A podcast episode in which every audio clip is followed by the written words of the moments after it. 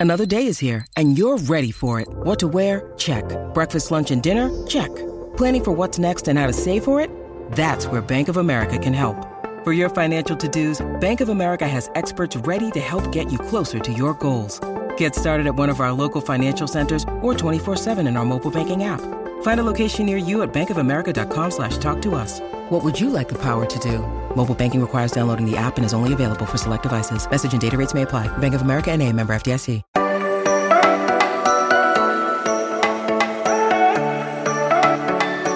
Well, we're going to keep moving the chains as it is Tuesday. We are out of the woods of free agency. The Bengals, though, still making one more move ahead of the month of April where the focus is draft, draft, draft. But before we get to the draft, we want to talk about where things are for the Bengals in house, taking stock of the offense and what that means moving forward. Welcome into another off-season free agency draft. Take it all in edition of the Strictly Stripes podcast. Mohammad Ahmad and Andrew Gillis joining you once again to bring you all the goods and all the biggest talking points for the Bengals this off-season. And Andrew, I think uh, there's really no better place to start than just kind of taking stock of where the offensive depth chart is, you know, here and now where we think it's going to be in the coming weeks, because obviously, like we said, the draft is coming, uh, and what that means for the Bengals uh, ahead of 2023. So, what I wanted to do, and I wish Mike and Isaac was with us because I'd kind of love for him to join us on this, but since it's just you and I, um, what I wanted to do is we're going to go through every position group on the Bengals offense from left tackle to quarterback. I'm just kidding. Left tackle to wide receiver.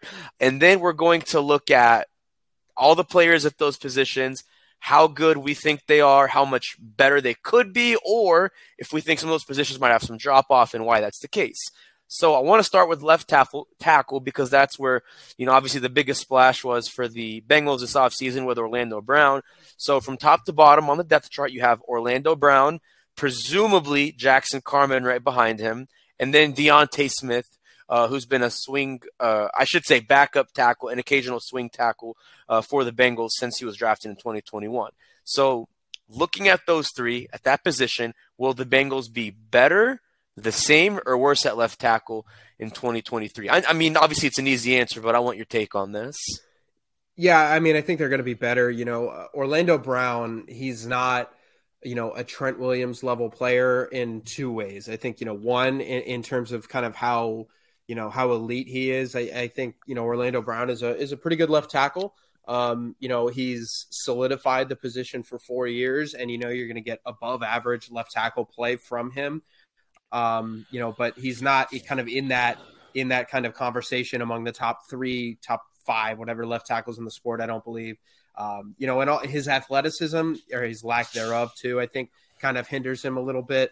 Um, you know, he's not you know someone that you know, is is I mean, we saw Trent Williams kind of used as like a, a, man in motion in San Francisco. You can't really do that with Orlando Brown. So you know, with um, with Orlando, it, it's certainly an upgrade.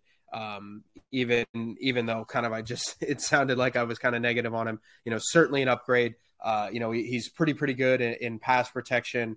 And uh, yeah, I think you have to be feeling pretty good about where you're at this year and, and kind of moving forward. Yeah, I mean, you you kind of have a level-headed perspective on it. You know, obviously, it's going to be some of the best play they've had at that position since Andrew Whitworth left in 2016. Could say one of the best players at that position in Bengals history. Whitworth was, you know, for the last six seven years, they just haven't gotten that oomph that he brought, and I think Brown's going to bring that. It might not be Hall of Fame Trent Williams level oomph but there's going to be some oomph that they haven't had, if that's even a word. I just made it up in the last seven years. I also think there's something to be said about Jackson Carman because obviously, you know, I would think he's not going to be a starter next year uh, on either side of the ball, uh, left or right uh, on the offensive line. But when you look at the kind of depth he provides as a backup, like he he, he had a you know left tackle in the playoffs last year, I think you have to consider that too. Now, the big question with D'Ante Smith is what do you do with him? Do you put him on the practice squad? Do you use a roster spot on him? Because obviously they're very bloated, which we'll get to in a second. But you know, with him, he's I've said this before. He's been kind of a failed project. He hasn't really given them what they're looking for, but that doesn't really hurt them. So I'm with you. I think they get better at that uh, in 2023, and I'm definitely looking forward to seeing that. So for keeping score, it's 1 0 in favor of the Bengals. Anytime we think they're going to get better, we'll give them a point. If not, they lose a point, and if it stays the same, it's a tie. So win, loss, or tie, kind of like a, a record. So moving over on the line, left guard. Uh, right now, it just looks like it's obviously Cordell Volson, uh, presumably going to be the starter next year. And I have Nate Gilliam behind him on the practice squad because some of the depth charts have Max Scharping behind them, which I think is a little bit offsetting because he's really at right guard, which we'll get to. But you have Cordell Volson and Nate Gilliam, unless they add some reinforcements there or do some rearrangements. What do you think? Are we going to see Cordell Volson do better? Is it going to be kind of a steady stagnation, or are you concerned about him next year? Uh, well, first things first, I think with the scoring system, I think we can add ties to this too, because I think there are some down this list where you can say they're they're the same. That's what I'm saying. Um, yeah, that's what I but, mean. But uh, yeah, I don't know. So I was going to say I don't know if it's one to nothing. I think it could be one to nothing to nothing. There um, you go. There you but, go. That's clear. Uh, yeah. yeah I, I, at left guard, I, I think uh, you know I think you can make a case that that Cordell is going to improve. Um, you know, when you have somebody who is a rookie who steps in as a rookie, you know, especially someone who's not, you know, coming in as, you know, a first round pick out of Alabama or Notre Dame or some big kind of powerhouse program. Uh, there is an adjustment, especially if you're coming from a place like North Dakota State. Uh, I, I, think it, you know, I think he made the the transition well. You kind of saw him improve as the year went on. Now with Orlando Brown there, you get a bigger wingspan. You get somebody who covers up more ground. Uh, those two guys are pretty big on that left side of the line. I think uh, I think uh, Cordell's going to have a better year two than he did year one. So I'm going to say they're they're improved at that position, even though you have the same player. I agree with you, and you know Brian Callahan talked a lot about this at the end of last year. And again, this was during the end of last year. You know, he's not a rookie anymore. Like he said, he is not a rookie anymore.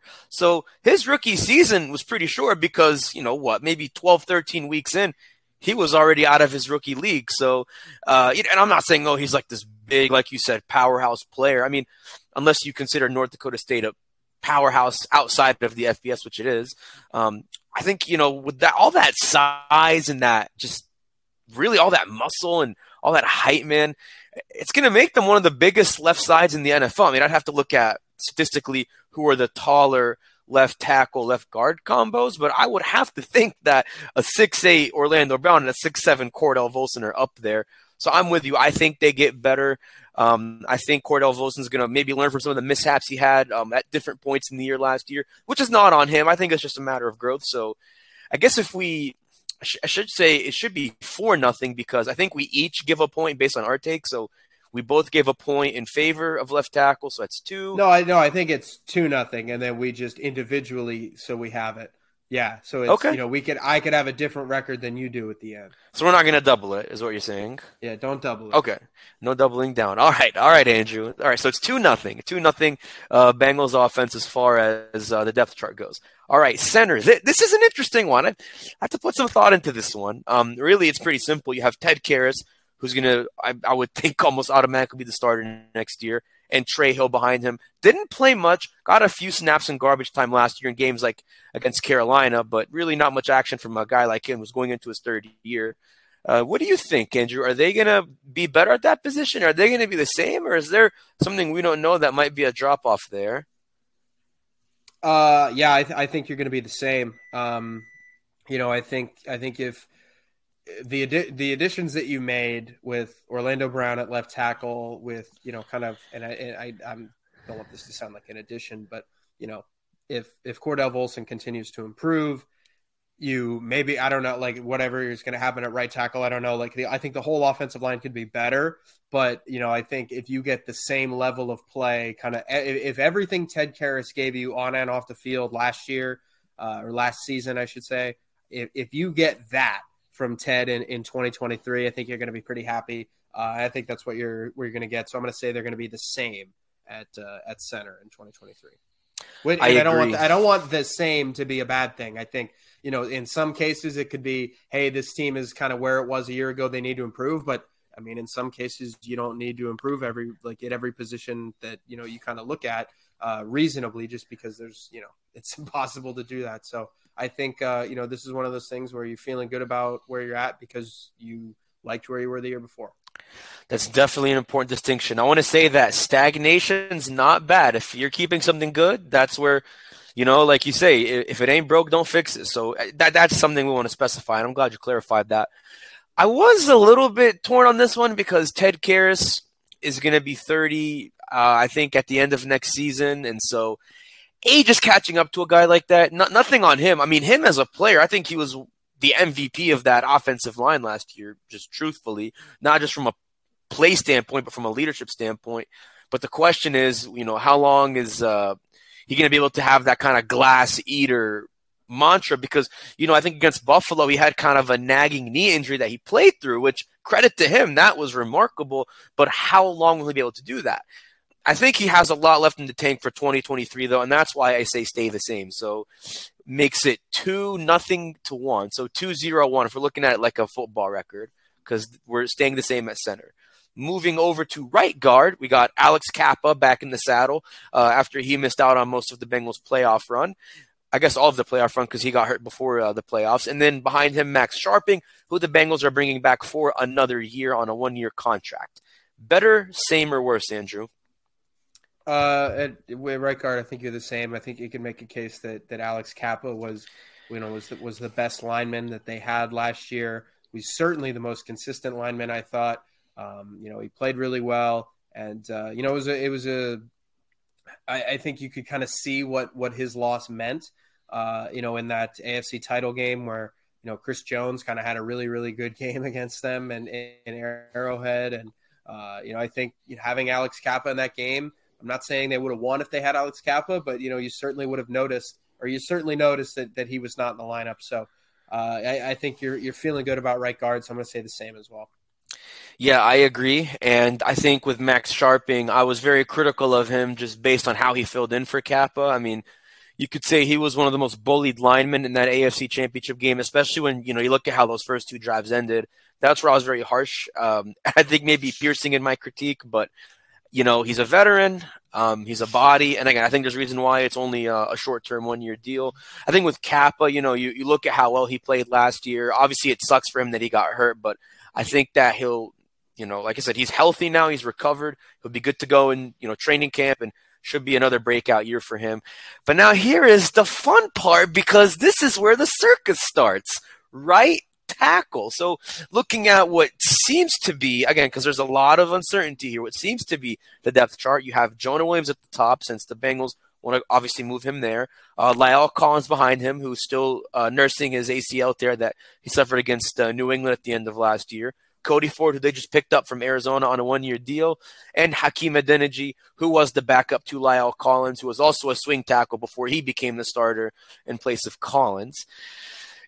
this is, um, I know there's obviously a lot of moving parts to this, but just looking at this, assuming that this is what it is, assuming it's Williams, Collins, Ford, Adeniji. If we're looking at it in that order, not pending a Williams trade, or if La'el Collins is a post June first cut. If this is what you have at right tackle, are you better, the same, or worse in 2023? Yeah, um, you know, I think with with Jonah, you're better. Uh, you know, I I, I would I, I, was feeling pretty decent about kind of where Jonah was going to be in 2023. You know, before the offseason really happened, because you know I think it was clear that he was he was kind of playing through some pain. Uh, you know, it was it was a hard season for him in terms of injuries. You know, we got hurt against Baltimore. You know, had to kind of fight through that. He got hurt against Baltimore again at the end of the year. Like I, I think you could really make a good, you know, a good case that Jonah was was kind of on track to have a nice bounce back year in in a contract year. Um, so you're feeling good about Jonah and Cody Ford. We'll see. You know, they they make that signing. They're trying to bring him back to his college level. Like that Again, we'll see where he's at um, in, in, camp, but with La'el, it, it's it's health. So it, it's all related to Jonah. If Jonah's the right tackle in week one, you're feeling better about the situation than you were a couple of weeks ago, a couple of months ago. If Jonah is not there, even if you draft Anton Harrison, Dawand Jones, Darnell Wright, like even if you draft a rookie you're probably feeling worse about that in the very short term uh, in, in 2023, just because, hey, maybe it takes, you know, eight to 10 games for that rookie to get going, whatever, whatever it is, you know, it might take a little bit of time. So I think if Jonah's the right tackle, you're feeling better uh, about the position as a whole. But if it's a rookie, you're you're probably feeling worse. You got some questions.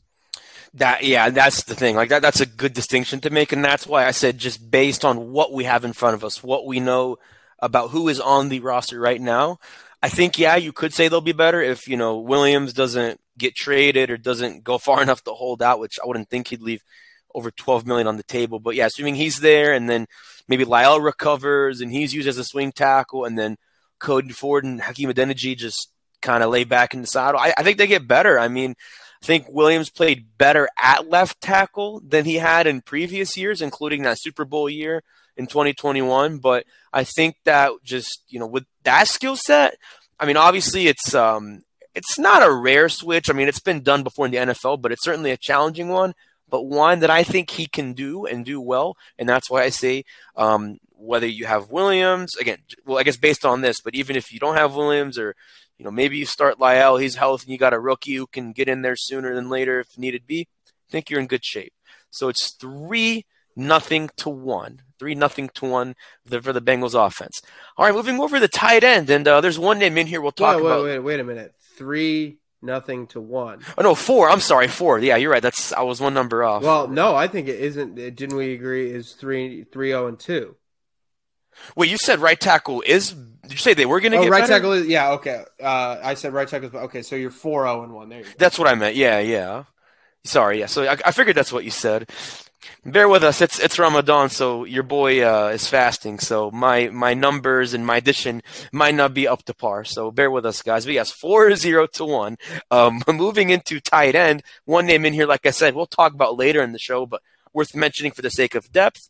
You have Irv Smith Jr., the newest uh, Cincinnati Bengal, I should add, uh, reportedly added to the team yesterday per NFL Network's Peter Schrager, signing a one year deal. First tight end move they've made this offseason after losing Hayden Hurst, Mitchell Wilcox, Drew Sample, still both free agents, which is worth acknowledging for the next guys I'm going to mention. Other than that, though, you have Devin Asiasi, uh, the only active uh, roster tight end on the team. And then on the practice squad, you have Tanner Hudson and Nick Bowers. Now, clearly, Andrew, this is far from a, a complete roster. They're certainly going to have to draft someone, and I think they're going to have to bring back either Wilcox or uh, Sample, and we can talk more about that later in the show. But just from what you see right now, you bring in Smith Jr. and you've got two practice squad guys. You got Asiasi. Better, the worse, or same next year? Uh, by the way, it is 3 0 and 2 because I had center and right guard is the same. Um, but oh, you uh, did, you did, you did. Yeah, at, did. at tight end, I, I, think. I mean, there, there's no conceivable world in which you say that you're feeling better about tight end or even the same about tight end. And I don't mean that as disrespect to Irv Smith. Um, I'm actually really, really high on that signing. I think that he's going to make uh, he's going to make for a nice addition. But when you lose, you lose kind of your entire room. You know, from from a year ago you have a situation where okay, Devin Asiasi, he didn't really play a lot. Irv Smith is now de facto tight end one. Uh, while you know Irv Smith is kind of in a unique situation where you know he hasn't really had an opportunity to kind of be a standout tight end, and you know I, the Bengals need another inline blocker. I think they're going to get one in the draft. Now it doesn't have to be a Michael Mayer, Darnell Washington, Dalton Kincaid. It doesn't have to be a guy early. It can be somebody in rounds two, three, and four, something like that, where you know you, you can feel a little better about where you're at because you have another body there. You know, just you know you have somebody who's who can actually play the position. But yeah, you have to feel worse about tight end. Uh, one because you know you're you're adding Irv Smith, who's got all the potential to you know to be a really really high impact guy who at this time next year is signing a three year, twenty one million dollar deal elsewhere.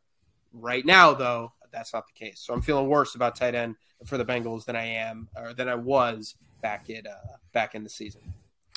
Yeah, I'm with you, Andrew. I am unanimously with you on that. With respect to Irv Smith Jr.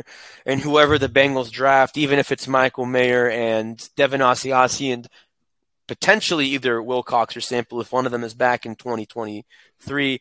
I mean, we can't underestimate. Like Hayden Hurst was one of the highest paid tight ends on the market this offseason.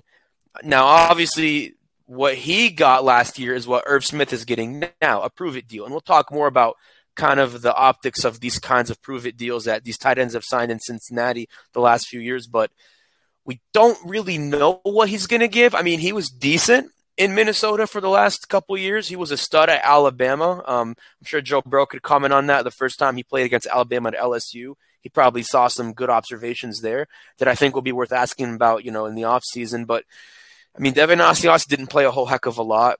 I think again, Wilcox or Sample, one of them has to come back.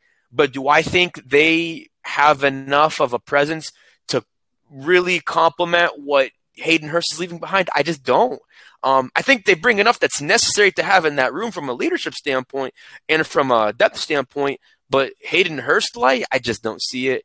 Um, and again, unless there's something I don't see with Tanner Hudson and Nick Bowers, if they elevate one of them next year for whatever reason, even then, I just don't see why they'd be better. So I guess that would be our first downside of any position group. So tell me if I'm wrong. Three, one to two. Is that right, Andrew? Three, one to two.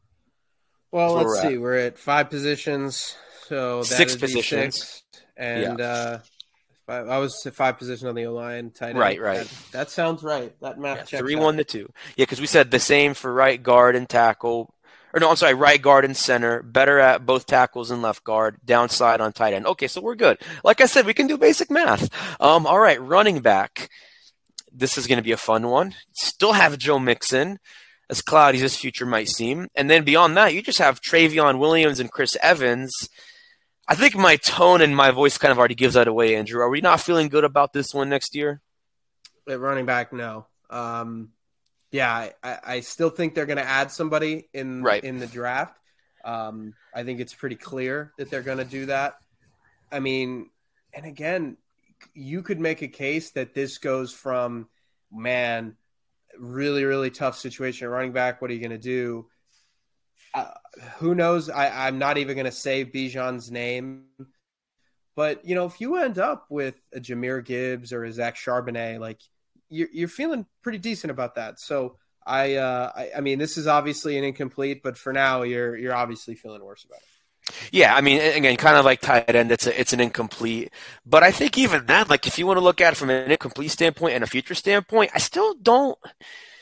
I, I don't feel great. I just don't feel as bad as I could feel, or as some people could feel. But I don't feel great because I don't know that Joe Mixon is going to really bring the juice next year, I, unless he proves a lot of people wrong. I just don't see it. Assuming he's even still on the roster, which I'd like to think is going to be the case after you know everything that we've talked about on this podcast. But whether it's De'Von Achane, Zach Charbonnet, or any other guy, Jahmyr Gibbs, we don't know how they're going to fit into that system. Obviously, they value efficiency more than productivity, so they're not going to get all the snaps in the world like you get in some systems. But will they provide that efficiency that you know Brian Callahan and Zac Taylor look for? We don't know, but they don't. They already don't have a very high opinion of Chris Evans, which I mean, we saw kind of how that transpired for him at the end of last year. Trayveon Williams, I mean, I don't think he's going to be half of what Samaje Perine was with respect to him. As far as a kick returner, that's different. I think that's going to be good for them at kick returner if that's the guy. Um, so that's different. I'm not going to comment on that. But as far as you know, do you really think he can step up like Perine did? Not by a long shot. And so that's where I don't feel as good uh, at running back, even from an incomplete and predictionary standpoint. So we are at three, two, and two. Three, two, and two. All right, so we're going to keep moving through the depth chart. Um, somewhat last but not least, wide receiver. Just to go through the order of what we've got, you have Ja'Marr Chase, of course, Tee Higgins, Tyler Boyd, Trenton Irwin, who I would think is going to be the number four receiver after earning that role last year, and then Stanley Morgan at number five, who really doesn't play much, if any receiver at all, but um, is a valuable special teams piece who is a wide receiver. So you have Morgan at number five. I think this is an easy one. Better, Andrew. I think this is uh, going to be. Uh, I think it's going to be better for the Bengals next year. What do you think? I mean, I I, I think it's going to have to be the same. Uh, I don't know. Really? yeah. Like, well, I mean, if you you can kind of look at the receivers that you got, and I mean, Ja'Marr Chase is one of the best receivers in the league. Um, you know, he he obviously had a. Uh, I mean, I know he missed some time uh, last year. He missed four games you know, but again, you know, teams tried to take the top off of the defense and, you know, his numbers kind of suffered as a result. uh, but he's obviously still an elite receiver. You know, one of the best in the game. Uh, that's not changing. Um, you know, I think he's he's in the top five. Like I don't, you know, I, I, unless you think Ja'Marr is going to become the consensus best receiver in the league, like I don't know how much better you can really expect from him. I mean, he's just already really good. Uh, Tee Higgins through three years has been remarkably consistent. I mean, in three years, listen to his targets 108, 110, mm-hmm. 109. Mm-hmm. So wow. you know what you're getting out of Tee Higgins because in those three years, 67 catches, 74 catches, 74 catches. His yards per reception, 13.6, 14.7, 13.9. You, you know what you're getting out of Tee. You're getting about a thousand yards. Um, you know, you're getting a guy who's, you know, going to get over 100 targets, who's going to have about, um, you know, who's going to have about 70 catches, give or take. Uh, I mean, Tyler Boyd, same thing. You know what you're getting with TB. I, I to me, I just, I, I like, I, I, don't know how you could really expect, reasonably expect more out of this position uh, than what you've kind of gotten in the last few years. You know, that's a tough one. Actually, now you're making me reconsider my own thoughts, but that's why we do these podcasts because there's always more than one answer. I mean, I just think, you know, I just, this is a tough one because you're right. I don't know that Ja'Marr Chase is going to be that Tyreek Hill, Justin Jefferson top receiver. I think there's a case with Stefon Diggs. I think with respect to Stefon Diggs, you could maybe have a, a conversation as to where Ja'Marr Chase ranks with him. But yeah, if we're talking top of the cream de la cream, respectfully, unless he proves all of us wrong, probably not the case. But the fact that he's had over a thousand yards in each of his last two years, even given the fact he missed like what four games last year to a hip injury, um, where he still put up really good numbers and made the Pro Bowl, I think I think he will be better. I don't know that he'll be like number one receiver elite better, but I think he'll be better. I think Higgins, with how remarkably consistent he is, at the very least he stays the same, but he could get better too. Maybe where I will consider your point is Tyler Boyd is going to be nearing the age of 30. This could be, I think this is what the last year on his deal, right? I mean, this could be the last year he's a Cincinnati Bengal. We don't know what they're going to get out of him on his final year. So I don't know. Um, now that I think about it, and again, I would say just more.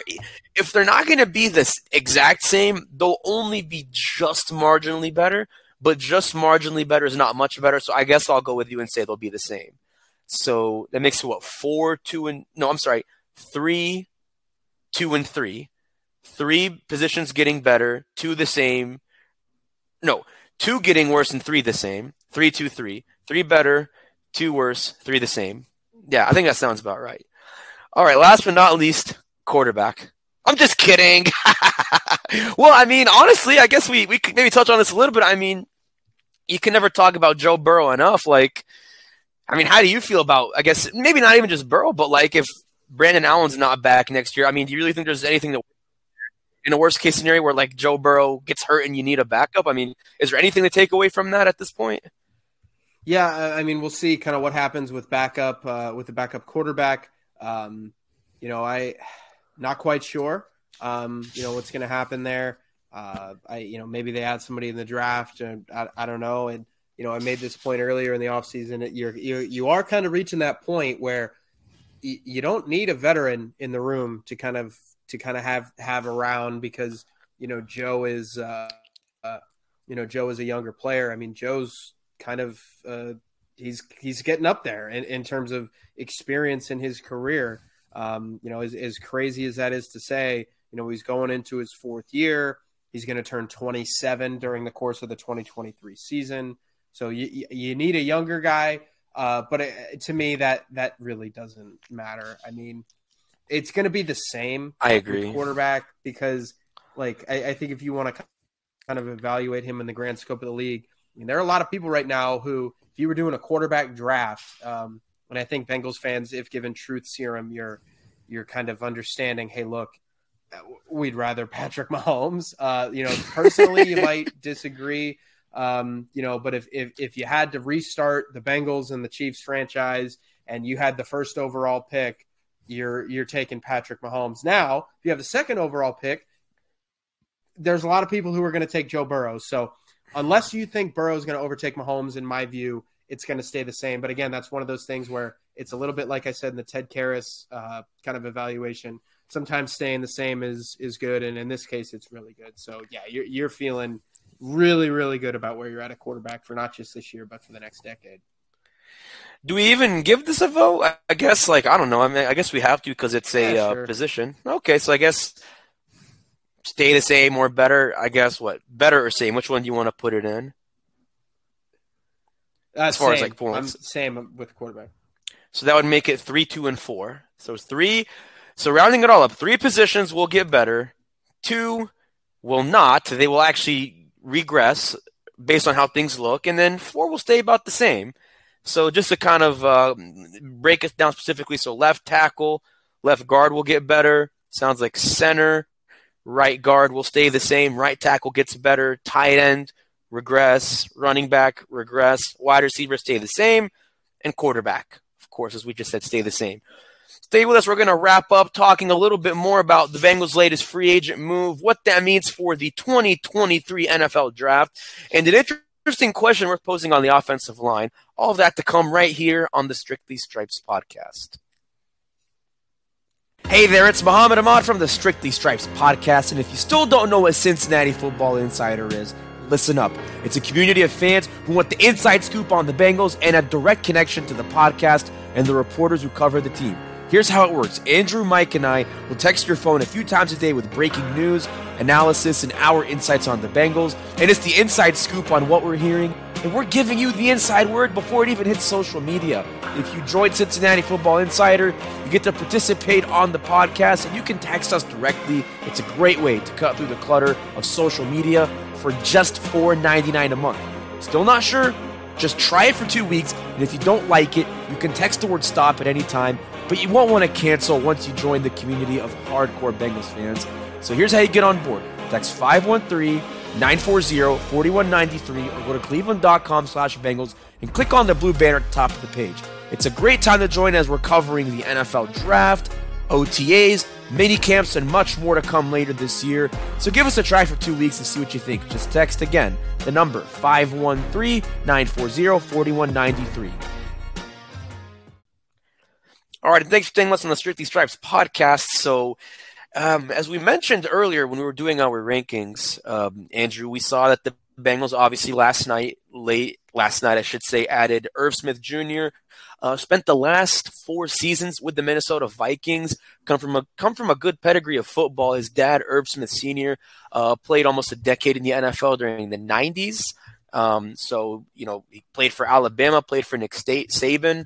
You got a, a good uh, resume there. Um, and much like they did with Hayden Hurst, they gave him a one year prove it deal. So who knows? Maybe he plays his tail off and gets 21, 24 million dollars somewhere else, like you know Hurst did or like CJ Uzomah did last year. So um, just looking at it, I mean, the way the Bengals went about it with like a one year prove it deal, kind of two parts to this. Number one, do you do you like the approach? Like, do you think this approach of just bringing in tight ends on like a short term rental? Do you think it's the right way to go? And then, regardless of whether it's the right way to go or not, what does that mean for the number 20th overall pick in this year's draft? Yeah, I, I don't know if it's the right way to go about it. I think it makes sense. Um, you know, because you're gonna you're gonna I mean, this is a pretty marketable position. Like you know you can you can go around to other free agents that are going to be receivers and, and tight ends and say like hey look you know if you want to come here for for one year you, the market wasn't what you wanted. Come here for a year get your money and then you can piece out. And, and i think that that's a nice um, you know i think that that's a nice uh, you know a, a nice little marketing pitch for for players that are free agents but i don't think that's necessarily sustainable. I, I, it's kind of like if you want to compare it to something, I think it would a little be a little bit like the transfer portal in uh, in college football because if you're just going to keep bringing in these rentals, you know, these guys who, hey, they're they're basically mercenaries, they're hired guns. Sure, it could work, but you don't really have any long term stability there. And two, if one of them flops, like let's say, like I, I like I said, I'm really high on Irv Smith Jr um, you don't really have a lot of production to kind of look at. Uh, you know, he missed the entire 2021 season. uh, you know, in 2022, uh, you know, we had I know he had an ankle injury, uh, and then the Vikings traded for for T.J. Hockenson. Like it, it's kind of hard to judge what he could do in a number one role. Uh, but I like kind of betting on his athletic upside and kind of the past that he's had. But if if if it doesn't work out with Irv Smith and you say, "Hey, look, we're fine," or next year, you know, you have a you know you draft a third or fourth round guy this year, and next year you do the same thing with the you know, a free agent, and that that like you, you start to put yourself in a position where okay, well now we haven't really had good tight end play for the last two years or whatever it is. Like I, I still think you know every team ideally would like to have a guy, um, you know, that you you know have in house that you can build upon for, for a handful of years. Uh, you know, if you draft a tight end at 28th overall, which I'm not saying it makes this less likely, I just think it. You know, if you, if you didn't have a tight end going into the draft, if you didn't sign Irv Smith, you have to draft a tight end in the first three rounds and maybe the first two because you just you need somebody there. Um, but now, you know, if, if, you if you don't draft the tight end until round three, I think you're feeling okay about that. So it lessens the need for a tight end. I really like the signing. Um, you know, I just I I think that eventually you'd like to find a guy in the draft that you can control for you know four to five years. I like what you explained about kind of what that means if they want to move forward, you know, some type of way, you know, in 2024, if like say it doesn't work out the way that they would have anticipated, like they can do more with another draft pick later on. Um, and that gives you more flexibility to do more with that 20th overall pick if you really want to get a project tackle to re- potentially, I should say, replace Jonah Williams either now or in the future, depending on what happens to him. You could do that. If there's an edge rush you really like and you think you're good at tackle, you can absolutely do that. Um, so it gives them more flexibility. And I think the good thing with a deal like this is it's, I would imagine, we don't know the exact terms, but um, it's a cap friendly deal, I would think. And you need that with, I love to keep saying this term, the Joe Burrow contract extension era. Anything and everything helps in terms of the cap. So uh, you can't go wrong with that if you're the Bengals. So, you know, it's a good rental. You know, you could get a lot out of him. And, you know, again, I mentioned this earlier. I kind of asked Joe Burrow, like, you know, Burrow's first year at Alabama, they I'm sorry, Burrow's first year at LSU when they played Alabama. Gosh, it's been a long day. Um, it wasn't quite like the rematch a year later, which was one of the greatest college football games ever. But you know, LSU got blown out 29 nothing, and Irv Smith had a great game, if I remember correctly, in that 2018 matchup. And I'm I'm sure you know Burrow was standing on the sideline, you know, watching this guy. Maybe he had a scouting report of him, and now whatever he saw then, he gets to throw to him now. So um, we're going to see how that plays out. And, you know, again, I think it's going to be interesting to get Burrow's thoughts in the coming weeks and months. But yeah, I think that's, um, it, it gives a lot of clarity because I wondered what they were going to do just in general. Were they going to bring back Wilcox? Were they going to bring back Sample? Was there anyone else on the market they were looking at? Because the market seemed kind of dry. And I still think it was pretty dry, even looking at it now. But I mean, at this point, do you even bring back Wilcox? Do you bring back Drew Sample? Like, assuming you draft someone, do you need one of those guys, or do you just count on Asiasi to be that Mitch Wilcox slash Drew Sample? Well, I think you count on Asiasi to be what Asiasi was last year, which is kind of a depth tight end, uh, kind of a you know a role player, and um, I, I think they're pretty set on on drafting a guy, and I think that's going to be the direction that they go. So, yeah, I, I wouldn't expect uh, I wouldn't expect a ton of uh, of movement free agency wise at tight end, but I mean, if they do, I think that kind of tells us a little bit more about where they're headed because right now I think it's pretty clear that. Yeah, definitely, and who knows? Maybe one of them comes back, or none of them do, but you know, they're not the only unsigned free agents left with the Bengals. I mean, we talked about Eli Apple, we talked about Trey Flowers. As much as I think they're going to be done with those two, I mean, there's still some names that are out there, but that's kind of what came to mind.